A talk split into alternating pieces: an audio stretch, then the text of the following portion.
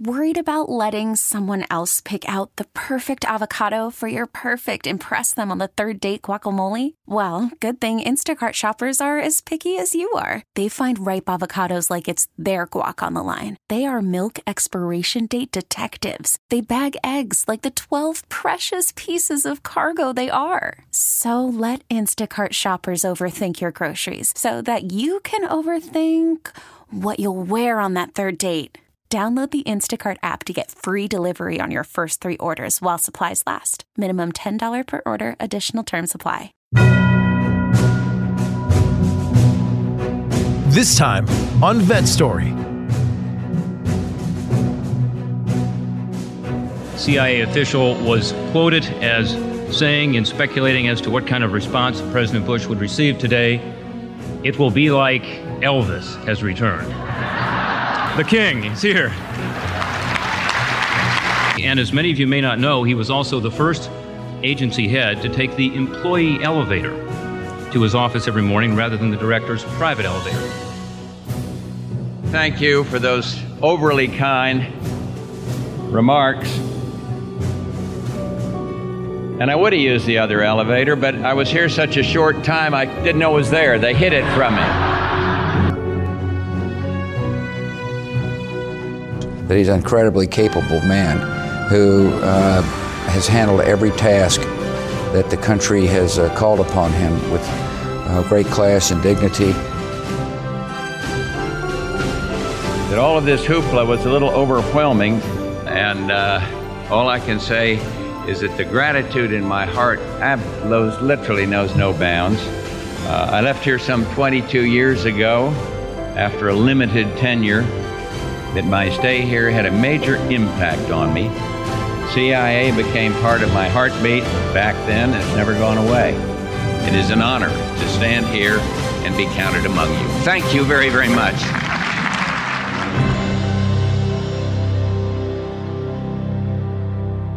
Welcome to Vet Story. I'm your host, Phil Briggs. Today we'll talk about President George H.W. Bush, his legacy, and why being a member of the intelligence community may have shaped the history of the world. As president, George H.W. Bush's legacy is one of great leadership and the kind of sincerity we see reflected in our citizens old enough to remember a country less divided, and the citizens we call members of the greatest generation. I talked with Matthew Dallek, an associate professor at George Washington University's Graduate School of Political Management about why his legacy is so significant in American history. Well, uh, I think he will uh, go down in history for a few different uh, reasons.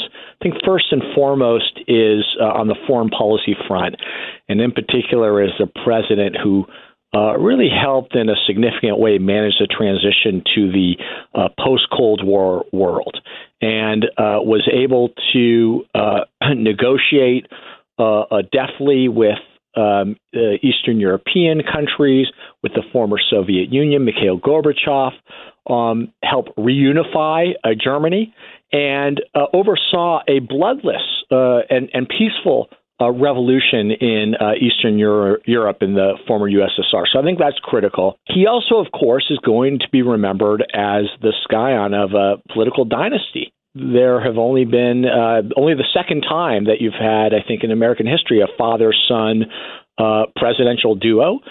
Both of his sons, uh, uh George W. Bush and Jeb Bush, uh, were governors of two of the biggest states in the country. Uh, very popular governors, Florida and Texas, and really leaders of the Republican Party. And so um, I think that will be significant. And then I think the third piece is he is really, in some ways, a transitional figure within the Republican Party. Um, in some ways, he was um, moderate is probably not the right word, but his views on tax cuts, on uh, abortion, um, were more fluid.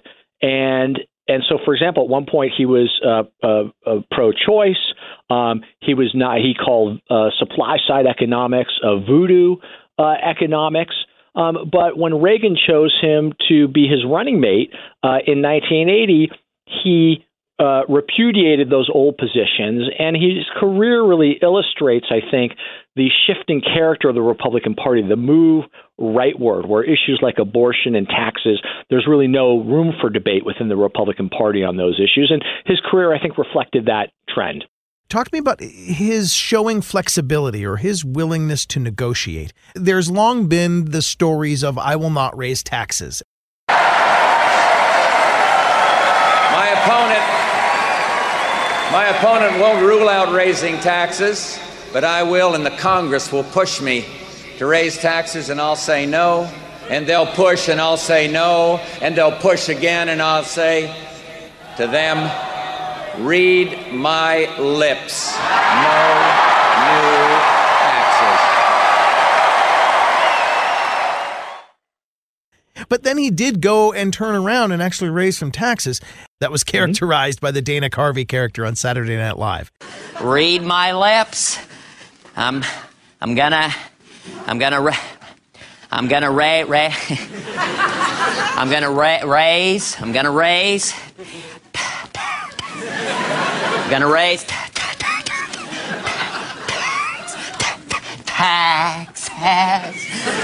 There, I said it loud and clear. Share with me what we can learn from that. Yeah, well, um, the parties were a bit more malleable then, or a bit more uh, ideologically heterogeneous. Um, there were some more moderates in the Republican Party. There were more Southern conservative Democrats still in the uh, late 80s and early 90s in the Democratic Party.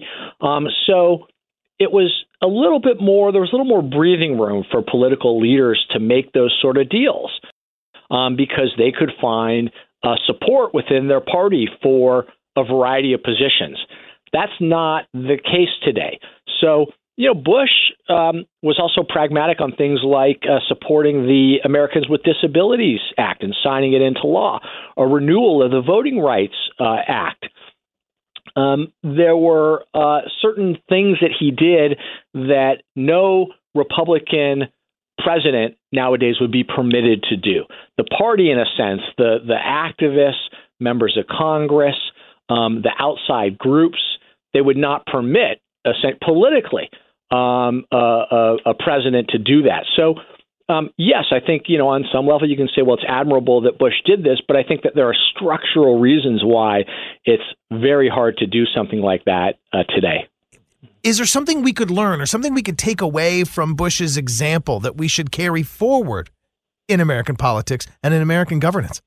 Well, I do think the idea that um, public service and a life in politics is not uh, an evil path. It's not a corrupt uh, a path. Um, and that in fact there is still some degree of nobility in doing that and doing those things, and that also experience can be valuable. Um, experience uh, can be useful in uh, navigating world affairs, in forging uh, international uh, alliances, in um, negotiating sort of legislative deals. And so the sort of um, uh, fetish with uh, uh, uh, people who are outside Washington, who are inexperienced, um, it's not altogether uh, uh, an unwelcome development, but I think you know, part of uh, aspects of Bush's record remind us that, you know, here's someone who was extremely experienced and knowledgeable going into the presidency, and that um, that translated into uh, a set of achievements uh, for the country that that would have been made more difficult if he had been a novice. One place that gave Bush that experience was his time as director of the CIA. Just how did Bush's time as CIA director affect the years that followed? To answer that, I spoke with someone that has a lifetime of agency experience. I'm uh, Nicholas Dujmovic. I'm uh, the director of the Intelligence Studies program here at Catholic University of America. Um, I took this job. Uh, I was recruited into it, recruited uh, into retirement from CIA uh, in 2016, uh, where I'd spent 26 years as a uh, career intelligence officer, and uh, the last part of that as a staff historian. And again, thank you for your time this morning, Professor. Eager to talk to you about this. And I found you on a video on YouTube Glad they released that thing. I think that's where I wanted to begin this interview and just ask you about the importance of President Bush to the intelligence community and why he's so revered.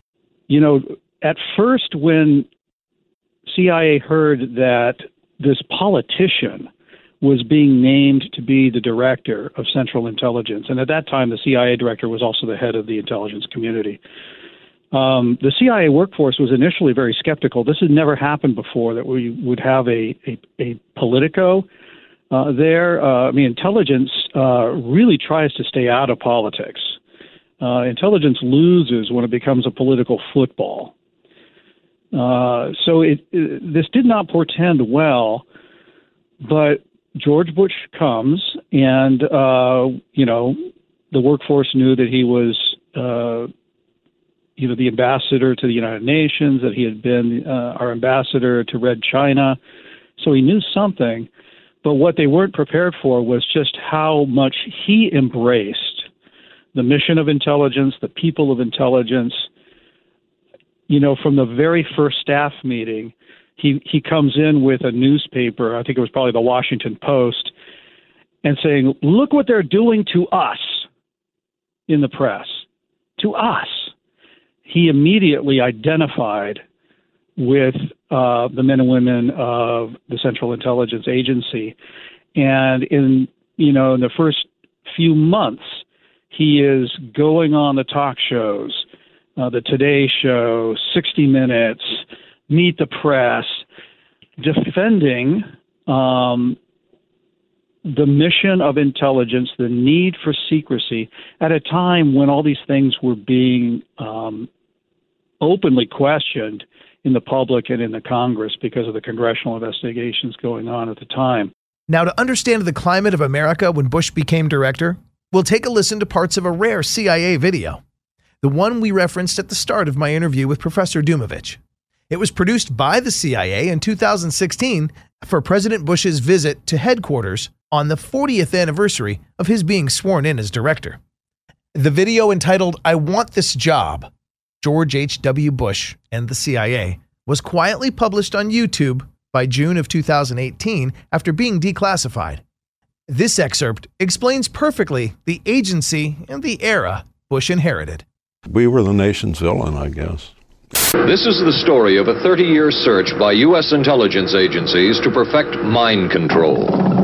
It was a terrible time. Congress had had it in for the agents. Why did you do this? Why did you do that? We found this. Tell us about that. Does this pistol uh, fire the dart? Yes, it does, Mr. Chairman, and a special one was developed. As a murder instrument, that's about as efficient as you can get, isn't it? It, it, it is a weapon, a very serious weapon. It was this tumultuous era in which Bush went from being an ambassador to being sworn in as director of the CIA a move which some of his friends questioned. They thought it was the end to a bright political career. And even Bush had his own reservations. I'm doing a lot of briefing, reading some of the hearings from previous directors, questioning rather soft compared to what I expect I'll be running into. It's funny how the mail reflects the different moods. Some say they're shoving you into a meat grinder, a dead end, getting rid of you politically. We don't like it destroy you. Others are saying they think it's great. I'll be damned if I know right now which is which. But Bush considered it a duty to his country, and so he took the job and was sworn in as the director of the CIA. Welcome, George. Welcome to the CIA. Thank you. I remember that day very well. It was an uncommonly warm January day in 1976 when George H.W. Bush arrived at the CIA headquarters to take over as the director of the Central Intelligence Agency. The duties of the office on which I am about to enter. On which I am about to enter. So help you God. So help me God. In his first remarks as Director of Central Intelligence, Bush said that we must learn from the past, but focus on the tasks ahead. Restoration of public confidence is essential if we are to get on about our important work here. But the emphasis now will be on the future. And because of its dedicated people, this agency is the finest intelligence agency in the world. They will have my total support. and I'll work hard at that. We are not in the policy business. We'll call them as we see them, and we'll be objective in our estimates. I'm determined to protect those things that must be kept secret. And I am more determined to protect those unselfish and patriotic people who, with total dedication, serve their country, often putting their lives on the line, only to have some people bent on destroying this agency expose their names. This must stop, and I'll do my level best to play a role in that. I want this job. I want to do it well, and I'm proud to be a part of the CIA. Thank you very much. Now, he's obviously made sure. quite an impact there with the agency, and he's sort of uh, healed that wound and that mistrust of the public, and he's raised morale. Talk to me about going forward into the Reagan era and then what would eventually be his presidency. Why was it? Why was he so critical, and what were sort of the maybe some good highlights or some good things that we may have not known about the real benefit of having somebody that understood intelligence in the executive branch for those 12 years. Yes, and, and I think you're absolutely right. It's important to look at um, George Bush not as a guy who was just the CIA director, and then later on we find that he's the 41st president of the United States. That there is a 12 year period uh, where he goes from being a presidential candidate, um, you know, in competition with Ronald Reagan, to being chosen, I think quite wisely, as Reagan's vice president for two full terms, and then his uh, single but extremely significant one term as as president. Um, what's not really known, uh, uh, I think, uh, sufficiently about George H.W. Bush is that as vice president elect, he was already having a good impact on the Reagan team uh, moving forward into uh, in the transition period. That it was um, it was uh, George Bush, the former CIA director, who prevailed upon President elect Ronald Reagan to start receiving uh, the President's Daily Brief, which had been offered by the Carter administration.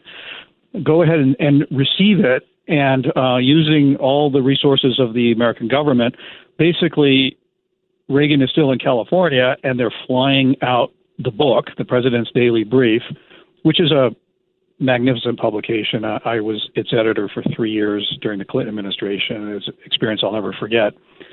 But they they got the uh, the PDB as we call it, the President's Daily Brief mm-hmm. out to Reagan, and uh, with agency briefers interacting with him and finding that hey, this former actor is not as dumb as we thought. He's actually pretty engaged in and knowledgeable about the world, and he's open to new ideas. Uh, so that was a, a, a, measure of Bush's influence that was very positive, and he continued to um, encourage uh, the production of intelligence going to Ronald Reagan, who, by the way, um, you know, this isn't about Reagan, but I, I happen to know a lot about Reagan because I did a lot of research as a staff historian about Reagan as an intelligence consumer. And Reagan was amazing. Contrary to the caricatures you hear about this guy not being a, a reader or interested in, in the world and in intelligence, he, he read voraciously. I, I looked at all his uh, PDBs for the first uh, three years of his presidency, and, and they're marked up, you know uh, he engaged intellectually with these things. He asked for more. And I, I think that behind the scenes, you had George H.W. Bush, who has his own national security uh, team, is is is facilitating some of that. Is um, because of his ties, George Bush's ties back with the agency. His national security advisor, Don Gregg, friend of mine, is a retired CIA officer, uh, senior officer, who has, that's his channel back to the agency. I'm I'm 95% certain that using that channel that they uh, tailored some things for the president's uh, attention that would appear in the book that they knew that Ronald Reagan was reading every single day. Wow. Uh, so I think I think uh, you have a behind the scenes and, and characteristic of George H.W. Bush. You don't hear about this. He he never takes credit for this sort of thing. It's just the right thing to do, the important thing to do for the country.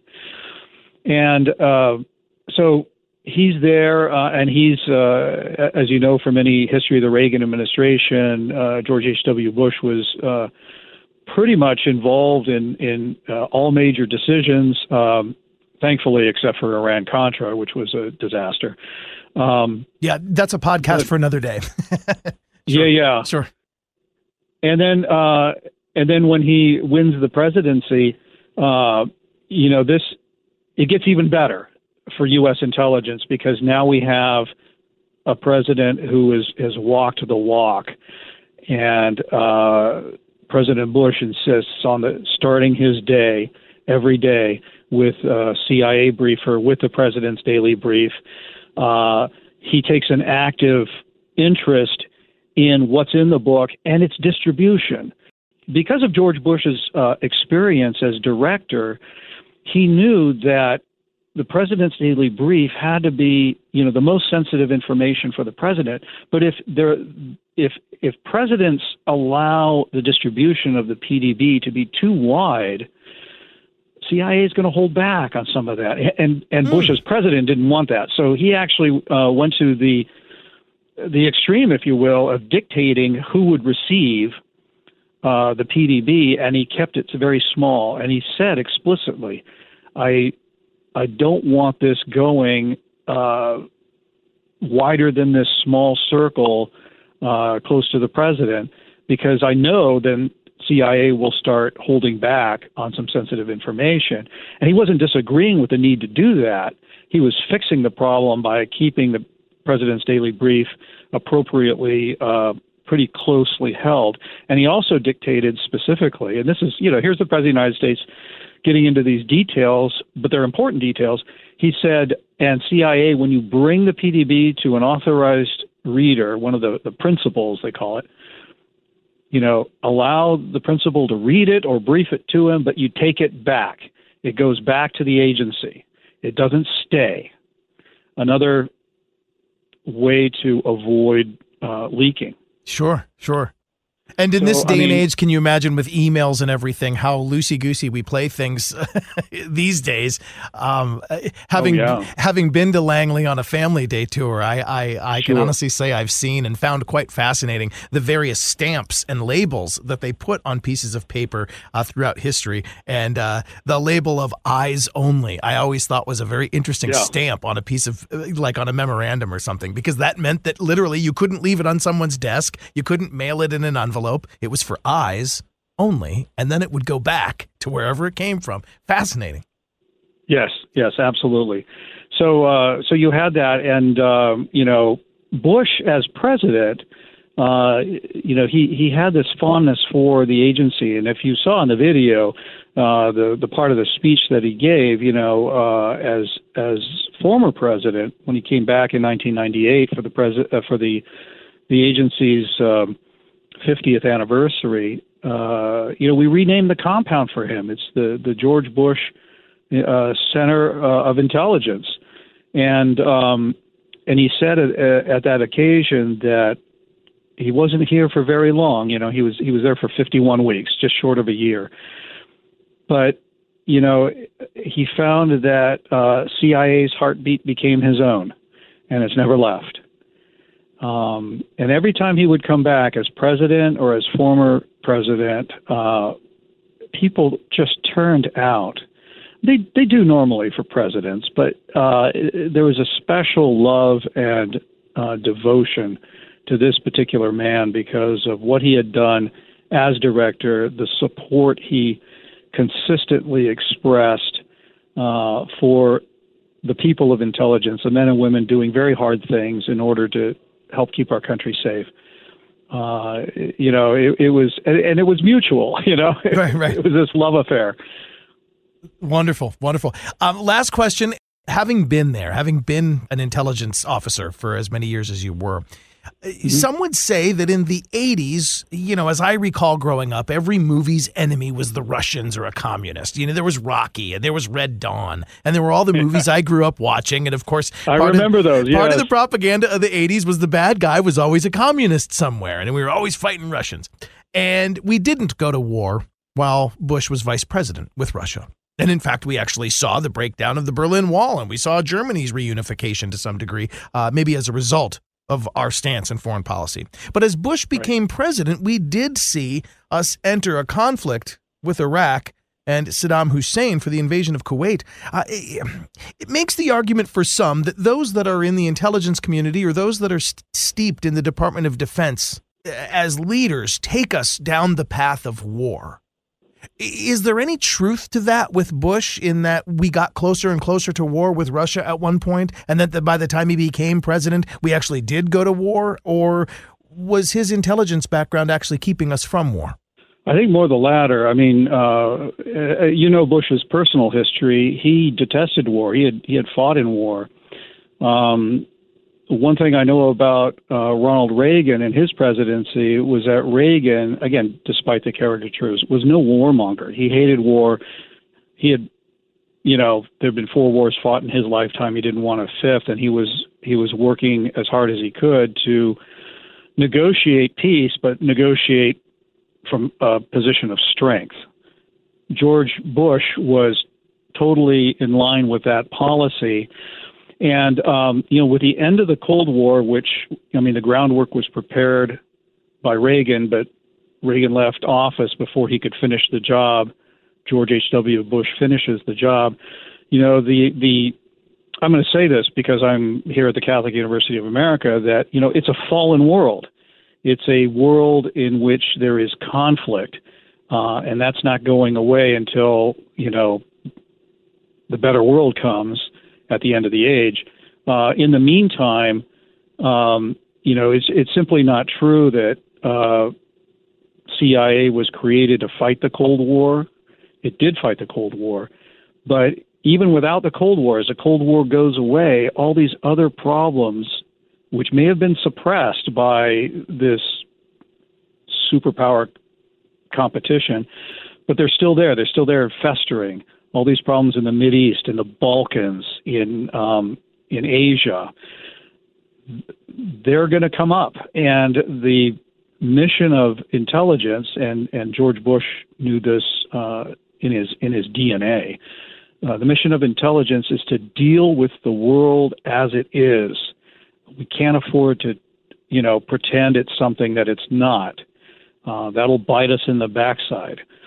Uh, so I think um, what George Bush saw uh, with the Iraqi invasion of Kuwait, which the intelligence community did warn about, uh, again, contrary to some of the myths out there.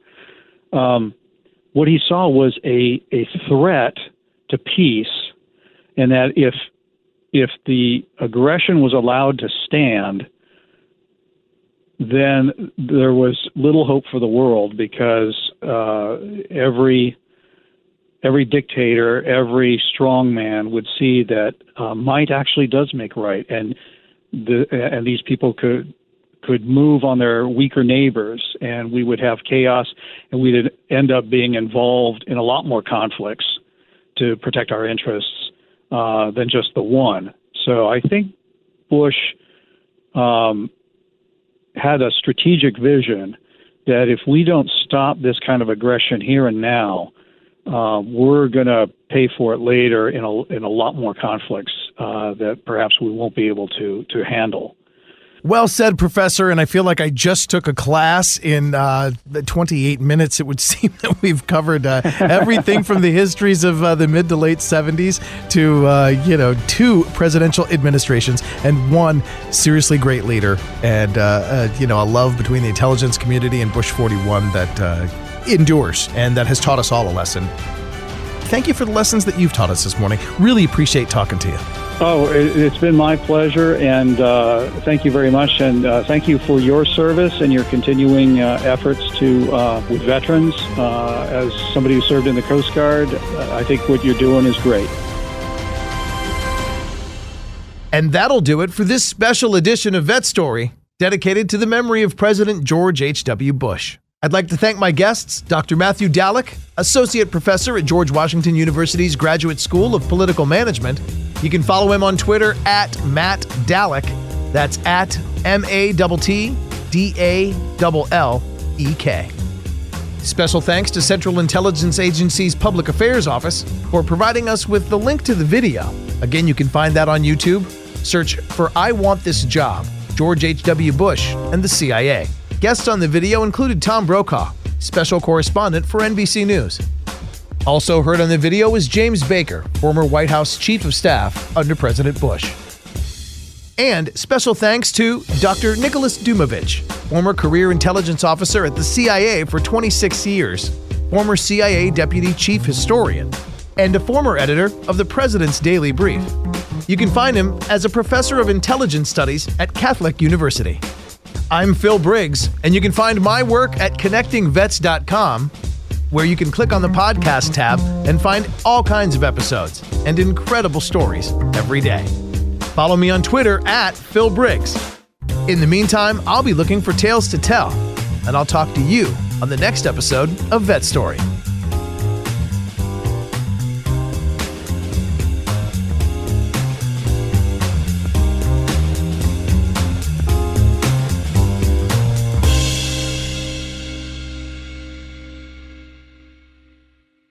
Really need new phones. T-Mobile will cover the cost of four amazing new iPhone 15s, and each line is only $25 a month. New iPhone 15s? Only at T-Mobile get four iPhone 15s on us and four lines for 25 bucks per line per month with eligible trade-in when you switch.